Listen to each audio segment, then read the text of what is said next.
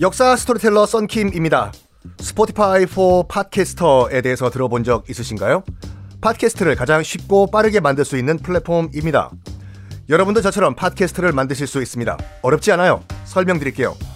Spotify for Podcasters에서는 핸드폰이나 컴퓨터로 바로 팟캐스트를 녹음할 수 있는 제작 툴을 제공합니다. 배경음악, 전환 효과음, 그리고 자동으로 음질을 향상시키는 기능 등등 한 곳에서 녹음부터 편집까지 팟캐스트를 빠르고 쉽게 만들 수 있습니다. 이렇게 만든 여러분의 팟캐스트는 Spotify for Podcasters를 통해서 애플 팟캐스트, 구글 팟캐스트 등 여러 다른 플랫폼에도 한 번에 배포하고 한 곳에서 관리할 수가 있습니다. 여러분이 팟캐스트를 만들기 위해 필요한 모든 것들을 한 곳에서 모두 무료로 제공합니다. Spotify for Podcasters 앱을 다운로드 받고 지금 바로 시작해보세요.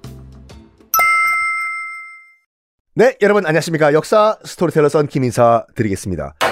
원래 있던 거래하던 에이전트가 지금 원님과 사또와 짝짝꿍이 돼가지고 지금 저 돌쇠가 속초 곰치 갖고 오면 받지 마십시오. 에? 어렵게 어렵게 속초까지 가가지고 직접 곰치를 사왔던 부산 기장 미역 어민 돌쇠. 넌 멘붕이 와버리는 거죠. 세금 내야 되는데 원님이 안 받아요, 이거를, 사또를. 요 잘못된 폐단을 방납이라고 어, 말씀드렸지 않습니까? 납세, 세금을 내는 걸 방해한다고 해서 방납. 아, 광해군이 이 방납의 잘못된 것을 막기 위해 가지고 이제는 특산품 보내지 말고 전국적으로 다 쌀로 통일하자. 그게 대, 동법이었지 않습니까? 광해군은 그게 전국적으로 다 실시한 게 아니라 일단 시범적으로 경기도만 실시를 했어요. 이거를 충청도까지 확대한 것은 효종입니다. 김육이라는 신하가 있었어요. 성은 김씨요, 이름은 육이에요. 미스터 바른 쓴소리 대나무 같은 바른 선비였어요. 어느 정도 수준이었냐면 복림대군을 인조가 세자로 앉힐 때 반대를 해요.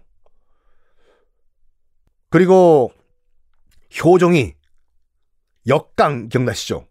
역사 깡패가 아니라 그거 소현세자 부인 강빈 강빈을 역적이라고 하면서 효종이 역강이라고 했잖아요. 역강이라고 하면서 강빈 김씨를 깎아내리려고 할 때 효종이 그것도 반대를 해요. 그럼 당연히 여러분들 그 효종 입장에서 봤을 때는 김육이 이뻐요, 미워요. 효종이요. 그러니까 자기 복림세다였을 때 세자로 인조가 책봉하는 걸 김육이 반대를 해요. 저 전하 미, 미쳤어? 복림대군이 왕이 되면 안 돼. 그러니까 효종이 왕이 되면 안 돼. 반대를 했어. 또 효종이 그렇게 미워했던 자기 형수죠. 소현세자 부인 강씨를 깎아내리려고 할 때도 김육이 반대했어요. 전하! 아니 그래도 형수인데 어떻게 깎아내리십니까? 당연히 그 당시에는 효종이 격분합니다. 저거 저거 저거 확 그냥 김육 저거. 그렇지만 너무도 미스터 쓴 소리고 바른 소리를 하다 보니까 어 일은 잘했어요. 그래가지고 효종이 정말 나쁜 왕은 아닌 게 연산군 같으면 바로 다 죽여버렸을걸요? 그렇지만 계속 씁니다. 실력이 있었기 때문에. 이 김육이 무슨 말을 하냐면 전쟁 후유증으로 백성들이 너무 고통을 받고 있습니다. 전하. 지금 경기도만 시범적으로 실시되고 있는 대동법을 확대하소서 전하라고 해요. 그래가지고 이 김육의 말을 믿고 효종이 전격적으로 대동법을 충청도까지 실시합니다. 그걸 보고 김육은 굉장히 기뻐했다고 해요. 드디어 쌀로 세금을 받는 나라가 됐구나. 충청도까지 대동법이 어, 확대된 걸 보고 김육이 너무 기뻐해서 이런 말까지 했습니다. 실제로 한 말이에요, 김육이요. 백성들이 너무 기뻐합니다. 길거리에 삽살 개들도 고을 사또를 비고 보고 안 짖습니다. 그리고 충청도 옆에도 경상도, 전라도 등등도 충청도를 부러워합니다. 빨리 전라도에도 대동법을 실시하십시오. 라고 얘기를 해요. 또 이 말을 합니다. 전곡을 찔러요. 김육이 한 말이에요. 전하, 물론 고을 사또들이 반대를 하는 걸 알고 있습니다. 근데 고을 사또, 전라도의 사또 수가 50명 밖에 안 됩니다. 50명. 근데 백성들, 전하의 아들, 딸인 백성들이 몇 명입니까? 수만 명 아닙니까? 에? 그 수만 명을 포기하고 50명을 살리실 겁니까, 전하? 에? 말도 안 됩니다. 전라도까지, 전라도까지 대동법을 실시하소서, 전하! 라고 주장을 해요. 물론 전라도에도 대동법이 실시가 되는데 효종 때가 아니라 효종 죽은 다음에 효종의 아들인 현종 때 실시가 됩니다. 요거 요거 요거요. 대동법을 경기도 이외 충청도까지 실시했던 것이 효종의 그나마 유일한 유일한 업적이에요. 자, 효종 정말 뭐라고 할까? 어 어이없이 갑자기 죽어버려요. 이제 효종 다음 왕 효종의 큰 아들인 현종이 조선의 왕으로 즉위를 합니다. 조선 27명 왕 가운데서 유일하게 외국에서 태어난 왕이에요. Really? America?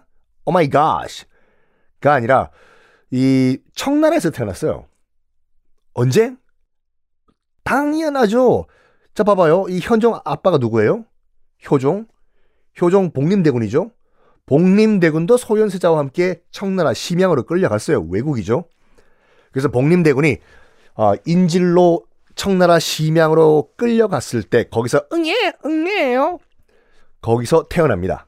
그래서 유일하게 외국에서 태어난 왕이에요.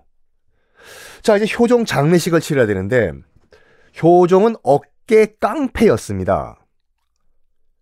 왕이 들어가는 관 커요.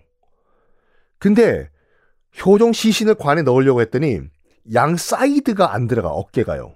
아 이거 실제로 있는 있, 있는 기록이에요. 그래가지고 시, 그 나무판을 구해 와가지고 옆에 좌우로 더 관 사이즈를 옆으로 늘려가지고 겨우 겨우 겨우 겨우 시신을 관에 넣었다 라고 기록에 정식으로 남아 있습니다.